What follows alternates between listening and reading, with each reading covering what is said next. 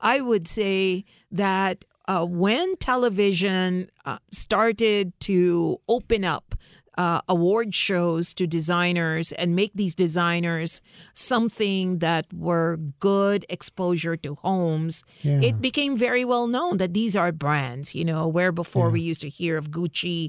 Uh, Gucci was very, very expensive in France, but when designers started to come down to the level of award shows and got more exposure, but then again, the, the Kardashian effect Yeah. the the Kardashian girls who are who are media influencers who are very out there in how much they talk about what they're wearing, what they're doing, makeup brands, their brands and the brands they support are in no way cheap. Yeah. And so, because of them, there are other influencers who do the same thing, but the br- name recognition starts and people want to identify with being able to afford these brand Yeah. names, and it gets to be very competitive Oh, and very difficult to reach, especially, you know, in people who are struggling to meet everyday needs. And if you are not in brand with others, essentially teens are excluded, teens You're are ostracized. identified. Oh yeah. Oh, oh, Yeah. which It's is a- which is it's- terrible. I It's mean, you know, amazing yeah. how the Kardashians, they really were the first quote unquote influencers. Yes. I'm just learning about influence. Do you know about influencers, Steve? Uh, I, I only barely. So it's like these yeah. random people on social media, Yeah. in Instagram or whatever, just random people. Now, some of these people are famous for other reasons, Yeah. but these are just random people who, for some reason, develop a following.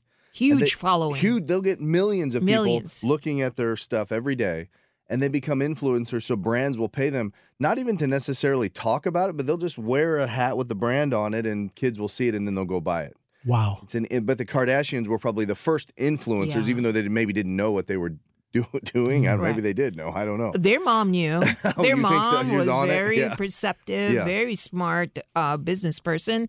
And so they wore these things, like, you know, and then they developed their own brand. You know, they they had very, very clear ideas of what they were doing. And then their pictures were splashed onto, you know, to magazines and to uh, at other social media outlets and they were wearing things and those this became very popular and very But this is a real problem, though. Oh Okay, my let's God. say let's yeah. say a, gr- a, a teenage girl's coming to you for help.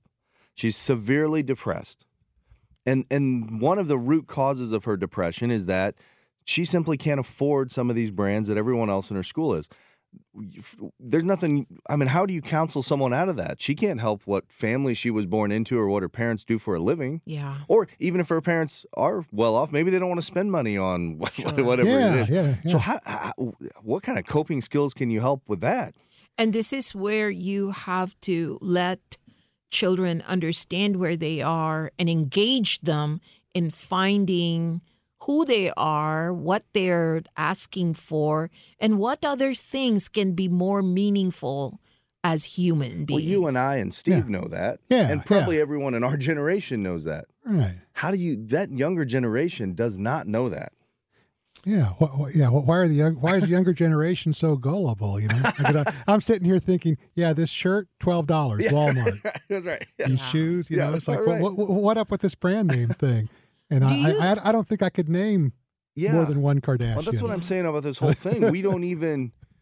How do we how do we guide our kids through this when we're so out of it? We we are we are the okay boomer. We not by our fault. We just that's yeah, yeah. that's just how we are. Yeah. And these kids are so different, right? The Yeah. disconnect seems to be getting greater. Absolutely. yeah, Do how, you how, how do we tell kids this is just stupid? Ignore it. yeah and they and it's difficult to buy it Yeah. and Yeah. and so uh, remember kids don't listen to news don't learn much more from their environment they're focused on the websites that they like so that that time of television watching or uh, watching things together, they are more focused on the websites they want, on the YouTube videos they want, the the the movie sites they want. It is very selective, tailored to what their interests are, and so it becomes almost that you have to start educating children about what is outside in the world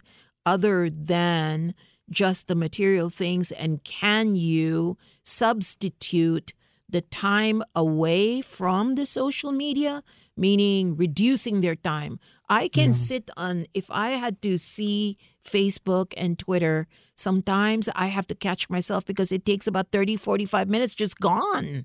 Just Right. if you if you read and if you go through the the all the feed that you have. And so they have more time. They have more time to to kind of get lost in it um. Is there an addictive component to it? yes. Yes there is a part of um of being addicted because they can't seem to separate. And that's where education at the very early age or redefining your connection with social media is absolutely important. I wouldn't say addiction per se as addiction, we know it in terms of substances, but their focus. They will stay for hours. My parents will say, "My my daughter is not getting out of bed." But you ask them, "What are you doing when you're in bed?" My phone. I'm on my phone, and you think, "Oh, how much of time uh, gets to be used up by just being on the phone and you're cutting out everybody you don't like and sticking to things that you would like to dream of or you would like to be part of. And how do we get our children to see the world around them? Think about volunteering opportunities. Think about how do you get jobs? How do you get driving done instead of staying stuck to this interaction that can be positive, but mainly gets to be very negative because the person on the other side doesn't see you as a person can make any kind of comments about your looks your your earrings your necklace your your shoes your clothes it, it just becomes very challenging to their morale Yeah, so a lot of that's getting is about getting the kids out into out into the real world as opposed to the cyber cyber Correct. world, in, from, from uh, cyberspace to real space. And I'd Yeah. also like to to somehow bring up in here that you know our children have gotten so much pressure from other forces, whether they're friends or non-friends. Uh, send me pictures of yourself, and then splash in response to their call their call for love in quotation marks. If you love me, send me a picture of yourself, Ah. and those long-term effects that that are remain in social media It Doesn't go away. it doesn't go away. Yeah. And they are looking for that response in terms of romance, in terms of acceptance, which ends up being very negative. And then when they see have that hopelessness and helplessness, then they don't know anywhere to go but to do things that now are starting to fill up our emergency rooms because they have done something to hurt themselves, taking overdoses, taking you know doing things to hurt Yeah. themselves that translate to a call for help or that it is time to intervene and and shut this down. Yeah, and, and are those sort of difficulties really more common now than it was when when we were kids? Uh, as far as people being, uh, as far as teens being depressed or suicidal or overdosing, is that is that more common now than it used to be overall? Or Well, I can tell you you, that uh, the CDC just released a report on how our suicide rate has increased, I think, about five times, uh, 5.6. I think it went up uh, 5 points to 5.6%, and it states that it went up about 56% because kids are starting to show um, show up in emergency rooms. So, suicide was the 10th most cause of death among Americans of all ages in 2017, but it is the leading cause of death, uh, second leading cause of death in kids 15 to 24. Wow. yeah, yeah, yeah. Have they? I hate to put you on the spot, but are they? Have they done a study that is looking at the effects of social media on those suicidal kids? I think there are small things that come here and there that you know you can do case reports and stuff, but you know uh, what we term as studies are double-blind placebo, Right. you know, and Yeah. those Sure. are high I hard think to it's, do. it's always going to be hard to prove cause and effect in, in, in something like this, but think of uh, the amount of effort and national dialogue we have put into the 30 teenagers that died from e-cigarettes over the last year or two Correct. years. Yeah, yeah. but zero dialogue or na- or national uh, media attention on an increased Increasing suicide suicide. rate in these Right. kids and not Yeah. trying to get to the bottom of what why they're committing suicide. Yeah, Correct. yeah, yeah. Teenage And that- depression's a big one. Correct. And so e-cigarettes brought that up and somehow has brought that conversation forward. We really need to be talking about this new CDC report because our children are ending up in emergency rooms and hurting themselves. Yeah. Yeah. All right. Well, there's a lot more to talk about, but we'll be back right after a few messages here as the music fades in and I fade out. We're back. 97.1 FM Talk. This is the Eye on Health Show, and we're here with Dr. Sakrani, and we're talking about teenage depression and uh, teenage teenage suicide and uh, mental health and and social media Gotta too love many it. things to talk about. Gotta love the social media. Right? Yeah, yeah, yeah. And I guess I guess one one thing we kind of touched on is uh, is just plain therapy. I mean, it's because I think I think a lot of times when kids are uh, are are miserable, we it's hard to say is it is it better thought of as a chemical imbalance and they need the right pill, or their life is messed up and they're miserable, or what's what's going on with the kid? You know? Yeah. Um, I think it's all of the above. Yeah. It's yeah. not just parsed out to one or the other. And that's where uh, a child psychiatrist does a good history. You know, it's not just look at, oh, oh, what happened? Okay, let me give you a prescription. You do a good history. Yeah. And yeah. a good history includes uh, developmental history, Mm-hmm. uh, what happened to the in the pregnancy, before pregnancy, in the del- in the actual delivery, and the first few years of development. Um, any um, any changes in lives, any delays, things like that. So it's good to take a good history, and the other part is a good family history. Uh, we're now starting to recognize that our parents, grandparents, um, had something going on, though we probably did not know diagnoses.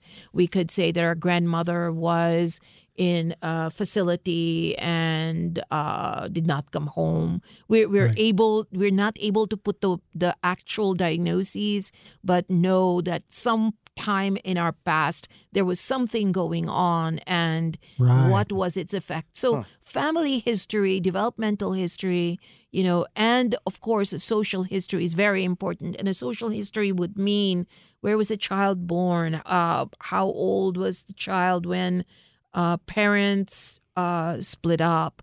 Do did the did the did the parent leave the child or and and just abandon it, or did the child go into foster care, or for that matter, did the child move a lot? All these things have an impact on the child in the first few years of life. Yeah. Just because the child does not have the the ability to talk doesn't mean it didn't have an impact. And so, in order to develop a understanding of what is going on, you have to understand the past and the present Yeah. in order to come up with a good formulation and a treatment plan. kind of, to kind of have a good understanding of the big picture. So yeah, Exactly. Am I true in assuming that depression um, knows no socioeconomic um, predilection, or is that wrong? It is very true that depression knows no boundaries Yeah. in terms of uh, countries, in terms of gender. Okay. Of course, gender we we kind of identify the females more than the males, but um, They may across just the verbalize board, it more too, Correct. right? Yeah, Yeah, correct. yeah. But but you really can't um, prejudge whether someone's going to get depression based on any of those factors, right? I mean, it could be you could have the what we would all consider a perfect life and still be depressed. Correct. Correct. Is that right? Depression is universal, meaning it crosses, uh, it, it it exists in all cultures. It is the effect of uh, family history, the effect of not really genetics, but familial tendencies because we haven't found a gene Sure, for yeah. depression. So, what is there a familial tendency towards depression? When we see depression in young kids who have no kind of social impact going on, we want to know has depression come down generations? And it certainly has some bearing on that. Um, so it's and par- partly genetic. It, yeah. it can be uh, genetic, familial, whatever you whatever uh, way you will define it, and and there is some socioeconomic impact on on uh, on depression. You know, we say money can't buy happiness. um, when you are depressed because of having no job, no money, Yeah. being in a in a poverty uh, stricken area, there's lots that financial availability can do for you. Yeah, the person Yeah, that said yeah. money can't buy happiness was probably super rich. I'm guessing. Correct. Correct. Correct. yeah, super think- rich and having a bad day. Yeah, right. Yeah, Right, That- yeah, um, yeah. I, I think I asked you this off air, but what is when do you decide to put a teenager on medicine? And is it still controversial to put a teenage on teenager on these newer class of medicines, or is it pretty well accepted now? I would say that it is very well accepted. It is very effective. Um, it we, we are in an age where medication is available, um, which is not uh, having as many side effects as the older medication did. Of course, we know about the side effects of medications and how to care for them. When do we put kids on medication? Is when it gets in the way of function. So, in the way of function, meaning function at school and function at home. And as much as possible, uh, we have gotten to the point that we are developing mental health systems that can identify uh, children.